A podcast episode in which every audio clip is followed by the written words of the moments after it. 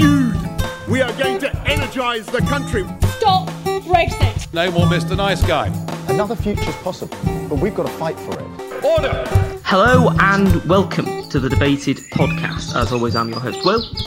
And in this episode, I'm delighted to be joined by uh, Judith Bunting, uh, who is a uh, television producer and former member of the European Parliament for South East England. Welcome to the podcast.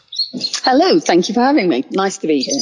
Um, so the first question uh, that I'd like to ask is, what first made you want to be involved in um, active politics, standing uh, for election, in particular?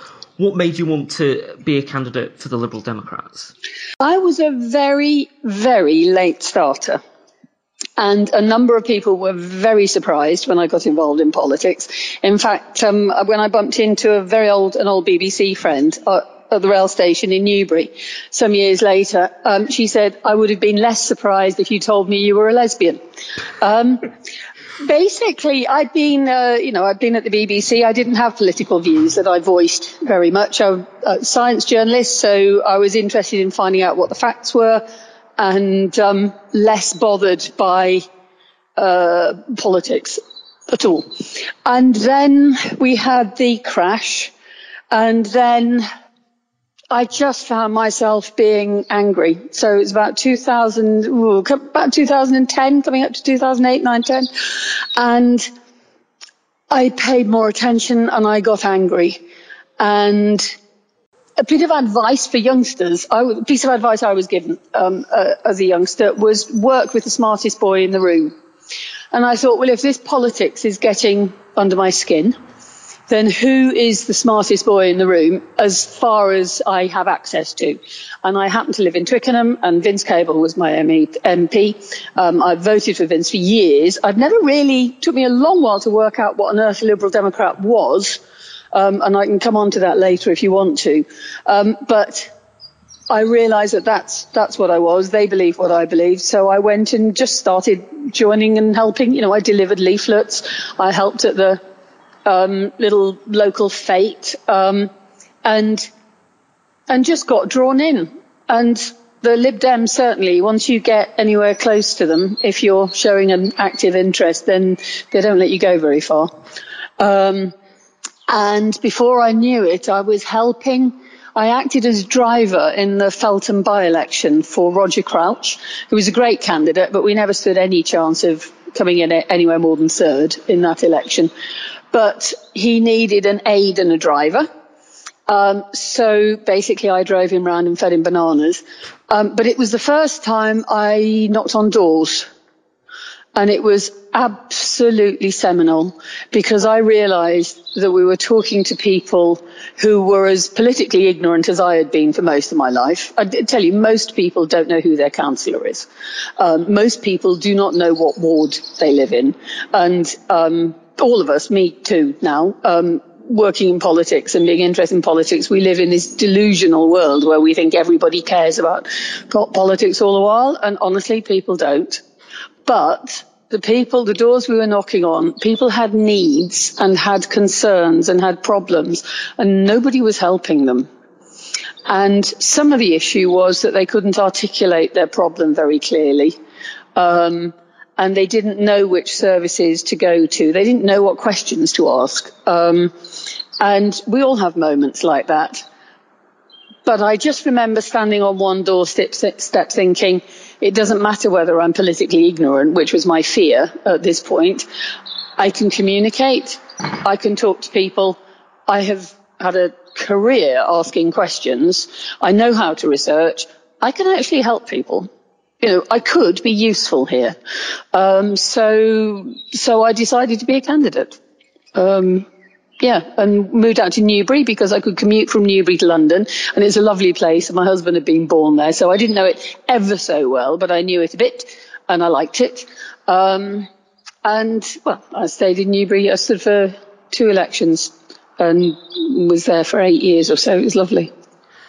Um, you mentioned uh, standing in um, Newbury in 2015 and 2017. How different was that in terms of campaigning to um, when you were standing as the uh, Liberal Democrats MEP candidate for the South East in 2019? Oh, that's a really good question because it completely highlights the difference between the two electoral systems. So, as the candidate in a Westminster election, the um, when you're a new candidate for sure, your biggest issue is name recognition. So even if people, like, I mean, I was in a place where David Rendel had been a very, very good um, Lib Dem MEP for years. So although it was Tory at the time I moved there, um, people knew what a successful Liberal Democrat representation could be. So they weren't totally anti. But they didn't know me. They didn't know my name. So you are working madly on name recognition, excuse me. You're working madly on name recognition, on making sure they understand who you are and what you stand for. It's very um, personal focused for 50% of the time, and the rest of the time it's party messages. When you're standing or when you're working with the European group, I mean, the reason that I put myself forward for Europe was not to get elected. And I know people think I'm just being, you know, modest, but I'm not. I expected to end up number five or six on the list. Um, the reason I did it was that I thought Anthony Hook should get elected as our number two. We were pretty confident we'd get Catherine Bearder in again. And Oh, in the European elections in 2014 in Newbury, we had had a hustings and there are lots of hustings. The southeast of England is a big place. So the top candidates had to spread themselves really thinly. And we'd ended up with a guy in our hustings who was number five or six on the Lib Dem list. And lovely guy, but he was absolutely hopeless. And you know, I nearly voted Green at the end of that uh, uh, that that hustings because our guy did not put up a good fight. So I thought, again, I know how to talk. So I will stand, I'll get on the list, and if I'm number five or six, I can still go out and do a respectable hustings. And what happened was I ended up number three on the list. And to go back to your question about what's the difference in the campaigning, the campaigning had absolutely nothing to do with who I was. In fact, I acted as a, a political organizer for the campaign. I didn't bother to, I didn't knock on a single door. I delivered, I dropped off and delivered bundles of leaflets to people to deliver. I was the person, I, I ran the campaign in, in Newbury and West Berkshire, but with a couple of friends, we just made sure that we got as much literature out as possible, but it's all party. It's all about your principles and your vision and you as an individual don't matter. Um, I mean, maybe Catherine Bearder matters because people have heard of her, um, and having been elected, maybe I would matter more if it, if you know we were fortunate enough to be going through European elections again. But as a first timer, um, you can't communicate your identity and your beliefs to the whole of the southeast of England. It's completely unrealistic. So, um, so it's just a totally different campaign, totally different campaigning strategy. And it's all comes back to the joy of proportional representation. Um, you mentioned obviously the, the different voting systems, but um, also as well one of the differences between um, the European Union and uh, the British Parliament is the the, the, the structure of um, the European Union with the way that the, the Parliament and, and, and the Council uh, are structured. Was that something at all when, when you um, were elected and did uh, go to the European Parliament? Was that something that was at all confusing, or, or, or did it seem natural in the way that it was, was structured? The the business about the Council of Europe and the European Council, and one of them is EU and one of them isn't. And I'm really sorry. I'm two, three months out of practice now, and I forget which one's which. But there's the group of the leaders, and we never have anything to do with them. I mean, they meet and they argue and they agree things, and then I suppose that filters down and helps direct the way that the way the Commission operates. Um, but they have nothing to do with us. The Council of Ministers I found very confusing at first. Again, we don't have much to do with them directly, but I had a much clearer idea of what the Council of Ministers could do. But it kept on, it just never quite made sense that because different people always seem to be representing England on the Council of Ministers, Britain rather, UK, on the Council of Ministers. And it wasn't until after I arrived in Brussels that I understood that the Council of Ministers varies, the, the makeup of it varies depending on what subject is under question. So if you've got an, uh, a discussion of transport, then it's the ministers of transport from all the member states who get together to talk transport. If it's an energy issue, then the ministers for energy, the secretaries of state for energy from all of the member states get together and talk about stuff. And suddenly, once I understood that, things fell into place because oh way way way way way back like 2010 no after 2010 end of 2010 um, i went to a fundraising do where ed davey was. Um, and it was just you know sausages in front of a fire and hear what our secretary of state for energy's got to say. And he was so so nice but he also was talking about how as secretary of state for energy he had the privilege of going to Europe and working with other energy ministers. And he didn't wait for anybody to change the laws or to have the commission do something. He just found the energy ministers who were like-minded and he talked to them about renewable energies and how they could all work together to improve things. And that is how they managed to, that, that sort of kick-started the move of, of renewable energy across Europe, but particularly in Britain, such that by the time we got to 2015, oh, campaign line coming out now, but he had doubled the um, investment and tripled the generation of wind-powered energy. He did amazing things. We got to about 5% of the UK's energy being produced by renewable resources. This is back in 2015. I mean, I think it's better than that now. I haven't checked. But, but I never understood how he could do that. And that's being part of the Council of Ministers. And then you have the Commission, and then you have us, the Parliament. Um, and sometimes, well, the Parliament is an extraordinary place, and um, and it operates in a completely different way to Westminster, which I think is just the way that the world should be run. Go on, ask me about that because it's just the most constructive way I can imagine any government ever working and it gets the best out of everybody. Well, um, do you think that the way that it is run is something that we should copy in, um, in, in Britain? Do you think it's something that we would be able to copy in Britain in terms of our parliament?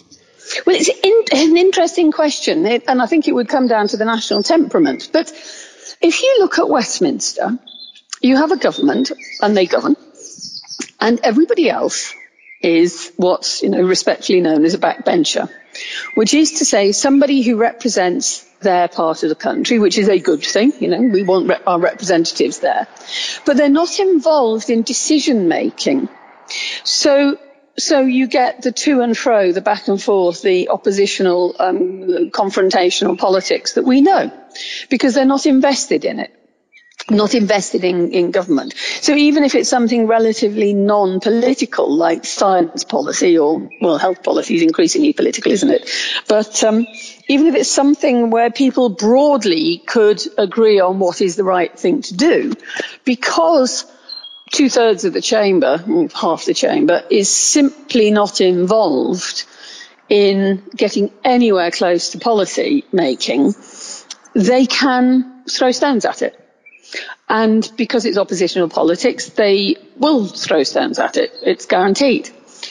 Whereas in Europe, so we sit in that huge chamber, and I had the joy of sitting directly opposite the president. So talk about being a centre party. I was about as centre as you could get. I mean, that's just the joy of um, the, the, an accident of alphabetical order within your group, but I still quite liked it.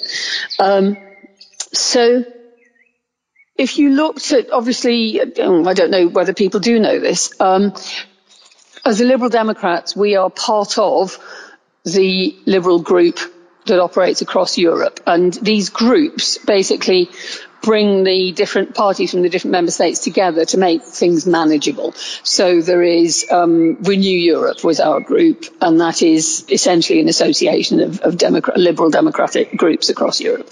And then you have the socialists, you have the centre conservatives, you have the right conservatives, and then you have the fascists off on the right, and the, um, then you go from on the left.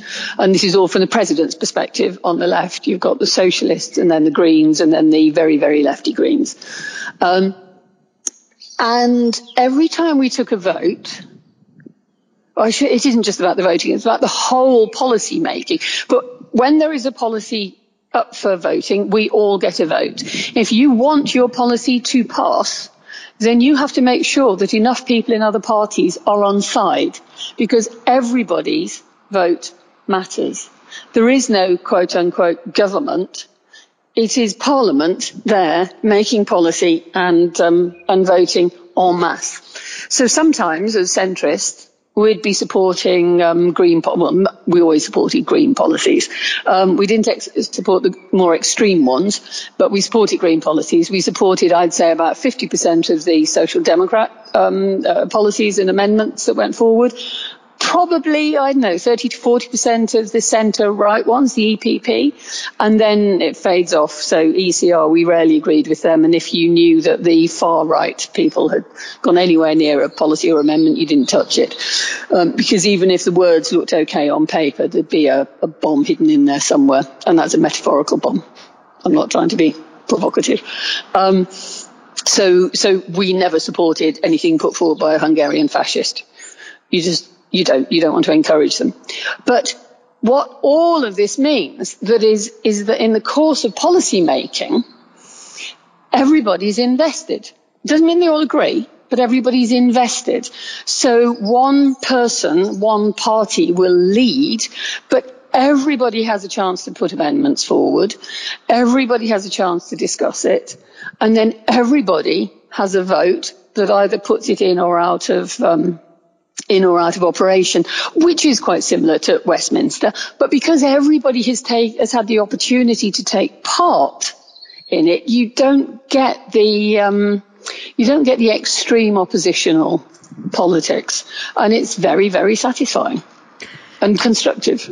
Do you think that um, part of the issue with the way that uh, the European Union and the, the, the elements to it, the, the Parliament and, and, and, the Commission and the councils, uh, do you think that part of the problem with the way that this has been debated in the UK is that it hasn't been perhaps fully relayed to the British public how exactly the different parts of the European Union work, and that is why we've seen Brexit?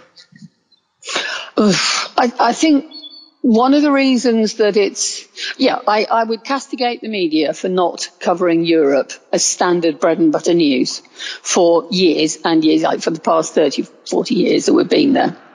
Um, the main problem with Brexit is that people were uninformed. And when I am not being patronising when I say people, um, I was uninformed. And it took standing for Parliament and getting elected for me to really understand it. And that's terrible. I mean, one of the, um, uh, I was involved in legislation right at the very end. On the final day I was there, I was still taking amendments to a piece of legislation. Um, and we can come back, ask me about that later. But it was um, relating to the European Institute of Technology and setting their strategy for the next seven years. I was a science journalist for, ooh, more years than I care to say in public. I had never heard of the European Institute of Technology. Now, you can say that that's, you know, I was obviously a bad journalist because I never looked for them, but I didn't know they were there to be looked for. So there's something wrong. Europe doesn't publicize itself very well, I don't think. And the media on the whole, I mean, I wasn't a political journalist, so I do cut myself a little bit of slack there. But the media just did nobody any favors by simply never talking about it, other than the joyous Boris Johnson who made a joke of it all. And the other problem is that because it's not oppositional, there is no, there's very rarely any news, no headline grabbing, visceral news. What there is, is a lot of quite interesting, quite important stuff, which is never going to be on the front page. So but it still should have been Europe and our place in Europe should have been on the, I know, third page, fourth page, fifth page, um, of all newspapers for years and years and years. And then we could have gotten to, gotten into the um, soap opera, if you like, so that people recognize names, um, in the way that now, but again, I am so in the political bubble now. I, I, it's hard to keep perspective, but people have heard of Michel Barnier, people have heard of Guy Verhofstadt, and, and they have become names that it's worth the newspaper writing about because people recognize them. Um, but as I say, people, I, I, don't know, you know, how big's the bubble of people um, who would know that. They are both very impressive characters, by the way. Um, you mentioned uh, the piece of legislation you were working on on the last day, and I, I, yeah. I just I just wondered, was that uh, something that perhaps seemed a bit odd to be working on a piece of legislation as Britain was formally leaving the European Union, and, and there was, of course, a lot of on that day a lot of um, headline grabbing from uh, Nigel Farage and the Brexit Party and how they uh, acted on that day. Do, do, you think that sort of like demonstrates the the weird way that we look at the European Union and the way that it operates? Well, the mere fact that you're talking about Farage and headline grabbing I don't know what he did until the evening. During the day, there was Auld Lang Syne was sung in the Parliament, and I have to say that was that was you know a, a, a movement of good feeling from our colleagues on all sides. Um, but the other reason, and I think I can say this sort of thing in public now, but it was also designed so that everybody stood up, so that if Farage and co started to stand up to try and wave flags or something, nobody would see them, because the rest of the 700 odd strong parliament would be standing up and singing. So people were aware that he was going to be trying for things like that. But isn't it sad forgive me, I'm not criticizing you, but just the situation that even someone politically interested like you remembers Farage, doesn't remember that all of Europe, left, right, green, you know, centre, all stood up and sung um, Auld Lang Syne because they didn't want us to be leaving. Um, and we all stood up, and the Conservatives stood up, and we stood up, and the Lib Dem stood up, and the Labour MEP stood up, the Green MEP. We didn't want to leave.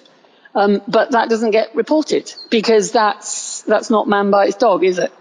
Um, Farage did manage a David and Goliath status, and you know people go for that, um, which is a great shame. Do you think that uh, you mentioned the sort of like the, the the David and Goliath status? Do you think that that's part of the reason that um, we didn't see a second referendum? That the way that it was the, the first referendum was painted was that if there had been a second referendum, it would have been the establishment stamping on uh, the voters on the, the quote unquote little man. Yeah, I wonder. I mean, I did a hustings at the Isle of Wight, um, and it was very lively. And we had people in, it was the first hustings that I did in the Euro campaign, and the Brexit Party was still coming out to do hustings. I mean, it was the only time I ever saw the Brexit Party coming out to do hustings. If you remember, they were um, they're not a political party; they're a business, so you couldn't be a member; you had to be a client, or uh, and they would. It, it was very odd the way that they were painted. Anyway, the upshot was they hadn't got a manifesto and they hadn't got hadn't got a full set of policies, but they came out, uh, took part in this hustings. Half of the people in the room easily, and this is a small theatre. Um, so half the people in the theatre were, were pro Brexit and half were anti Brexit. And the audience spent as much time shouting at each other as they did at us, which was great. I mean, it, it was a lively, healthy debate. I got approval from both sides when I went through my reasoning for why we should have a second referendum. Because I felt that none of us none of us had understood properly what the vote was about. And although there's still a fair chance that many of us didn't understand what the vote was about, we were all for how many years? Three years better informed. And therefore we stood a better chance of our vote reflecting our honest views. And I said then, there and then, if this goes against me, I will shut up and stop campaigning. I will, you know, I will totally accept it. Will We make it a legal referendum because, of course, the first one wasn't. People didn't harp on about it, but the first one wasn't a legal referendum. It was only advisory. And that is because the nature of Brexit hadn't been defined. And that was another big thing that came through as the campaigns developed and led up to the, um, to the Euro elections is that we realised there were so many different kinds of Brexit and ways that Brexit could go. So what we needed was for the government to pick one, define it legally, you know, just the side of A4. I mean, obviously there's a bigger document. Give us a side of A4 that we can all read and understand what you have in mind when you ask us to take this vote. And then we can all vote on it. And I got approval from the, um, from the Brexiteers as well. Because although they wanted out, some of them wanted a customs union, some didn't want a customs union, some wanted a hard Brexit, some wanted a soft Brexit. No. Um, there were all the different infinite varieties of Brexit. I still think that um, I still think that would have been better for the country if they'd done that. Then, then it's like um, Remainers like me would have nowhere to go. Whereas at the moment, there's still a feeling that, okay, Boris got a, a, clear majority. But we know on the doorstep that people were voting Corbyn Johnson. They were not voting Europe, not Europe.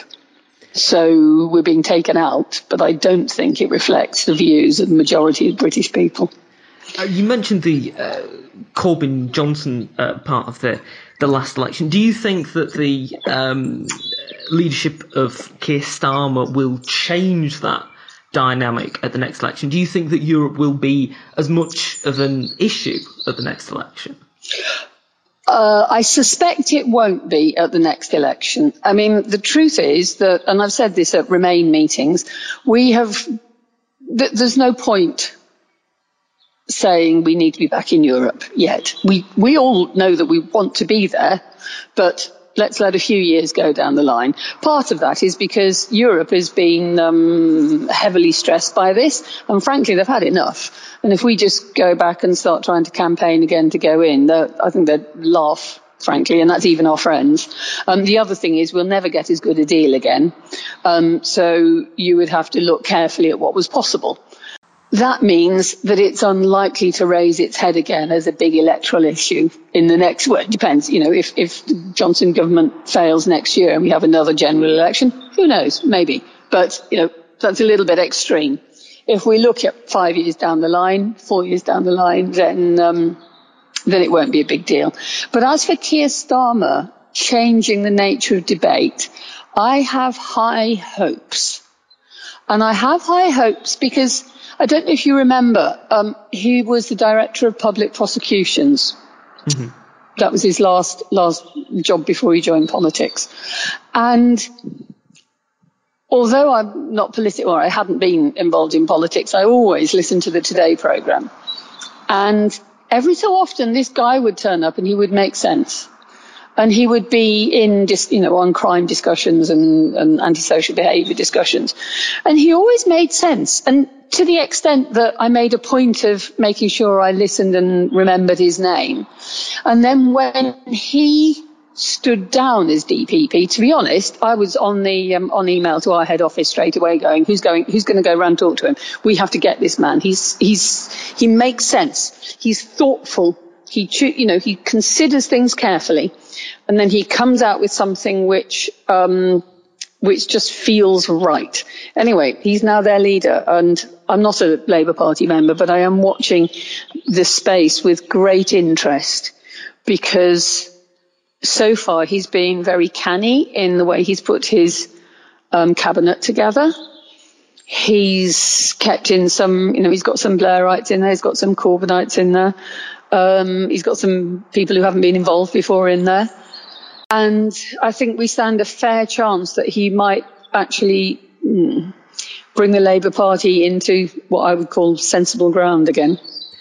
Um, you talk about him uh, bringing the Labour Party uh, to, to a sensible ground, and people have um, suggested that perhaps uh, at the next election, uh, Keir Starmer might make some sort of uh, pact or um, may work more closely with uh, the Liberal Democrats than uh, previous leaders of the Labour Party. Would that be something that you'd be in favour of?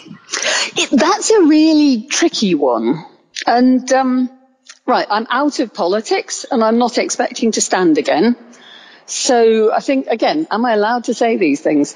Basically, if you look at the, um, if you look at where the Lib Dems are in second place, and we are in second place in so many places now, um, and we're within a couple of thousand votes in far, I can't remember the numbers, but, but far more seats than we ever used to be. But a number of them are, um, places like Woking and indeed Newbury, where the Labour Party are nowhere. It's Tories versus Lib Dems. And that means you have to have a lot of soft conservatives voting for you. Um, you need you need a lot of solid Liberal Democrats. You need a lot of soft La- Labour members voting for you. But that's the only way that Lib Dems win is bringing people over from other parties. And if we actually made a formal pact with Labour, I think it would be death. So for all my respect for Keir Starmer, I think that would be a very bad um, strategic idea. Working more closely, that doesn't seem unreasonable. Um, and if you think about how Paddy Ashdown and Tony Blair, they got on well, you know, and they could discuss strategies and ideas and so on. Um, admittedly, you know, Tony Blair rather let us down once he got into government. But it was still, I see more of a, a relationship like that. If we have, say, Ed Davey and Keir Starmer, who can talk together as reasonable people, rather than having oppositional politics all the while. Um, now, you've uh, mentioned throughout uh, the, the podcast that you have uh, previously worked as a, a science journalist and uh, as a producer of science programs. And of course, science has very much been at the uh, forefront of politics at the moment recently because of the uh, coronavirus pandemic. How well do you think the government have been handling this pandemic and how well do you think they've been presenting the science uh, related to the disease?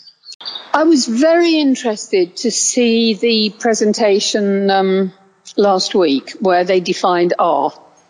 And I thought that was quite ambitious. Not because it's that complicated, but to take the time and trouble to speak to our population like we're adults. I, I, I like that. I respected that. Um, and I think it will help them in the long run. Um, I should also say I cut the government a lot of slack because this is an utterly unprecedented situation. And if you look at all the data, you look at, I don't know if you use the Worldometer website, but it gives you all the data from, you know, countries all around the world. Obviously, it depends on how good the reporting is. Um, but Sweden hasn't had a lockdown at all, and they're sort of doing okay. I look at deaths per million. I don't look at total deaths. Um, but deaths per million in the worst in Europe isn't UK, it's Belgium far and away. Belgium, deaths per million in Belgium is at least a couple of hundred higher than in even Spain. Um, Spain, then Italy, and then it's the UK. It would have been good to have us down with Germany, but that's impossible because we didn't have the tests or the testing facilities or the access to testing that they had. They have Roche. Roche is the sort of te- are the testing gurus, and they're on German soil, ready to go. So, so that really frankly, it's a good reason for not winding down our manufacturing and research facilities. Um, in, uh, maybe we should build them up again in the future. So I don't think what our government did was perfect. We were a few days later than most of Europe in bringing in, we were certainly one of the last countries to bring, bring in lockdown. Um, I think it was us in Denmark were the last in Europe. If you, what that means though is that we were three days later than some people, maybe five days later than some, another, another country. Um, this is weeks. Now, a lot can happen in five days. If you've got a, a, an R of one to two or one to three, or two or three, I suppose, um, then a lot can happen in two or three days. But equally, they had to look at whether the UK people the British people would, would frankly behave. And I think if they'd tried to bring it in any earlier, they would have had more trouble with people objecting to being pushed around. Now, I will cut that some slack. What I won't or don't want to be sympathetic to at all is the um, right wing business people behind the scenes pushing to end lockdown early. Now, we can probably phase lockdown out safely soon, um, but it's going to have to be very, very gentle. I mean, yesterday they said we've got R down to 0.5 to 0.9. Well, hey, that's not very, very informative, is it? I mean, 0.6 is a hell of a lot different to 0.9. Um, so in some ways that told us everything and nothing. And as a journalist, I've sat in press conferences. Um, I remember, oh, years ago now, when I was very new on the job, I went to a press conference with Shell about the Brent Spar. Do you remember? It was an oil platform Yeah. that was going to be um, dismantled. And we were given all the information, everything we could possibly want. But I mean, we were given all of the information and anything you wanted to know was buried among mountains and mountains of information. So I would say beware of transparency because it can just mean that they, if they don't want you to know something, you'll never know it. Um, what we need is people who are willing to share their ideas and their reasoning eh, because they understand it's the right thing to do. One of my most concerning, one of the things that concerns me most at the moment is that they are refusing to publish minutes from the um, scientific advisory groups meetings. Um, and we haven't, this isn't opposition politicians objecting to this. This is the editor of The Lancet and doctors across the UK saying, we don't know who is giving advice and we don't know what advice is being given.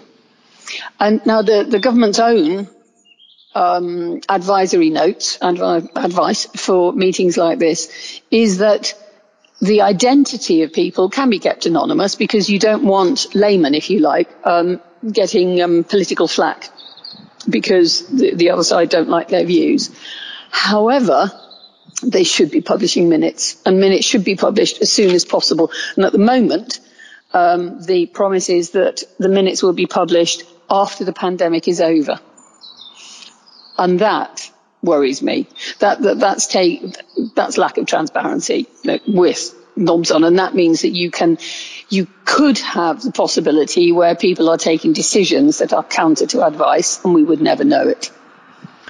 Uh, we're coming to the end of the podcast. It's been uh, great to speak to you, um, Judith. And I've got one final question. Uh, we're recording this on uh, VE Day. It's the 75th anniversary of VE Day. And I just wondered, what does that as a as a moment in history, or, or what, what does today mean to you?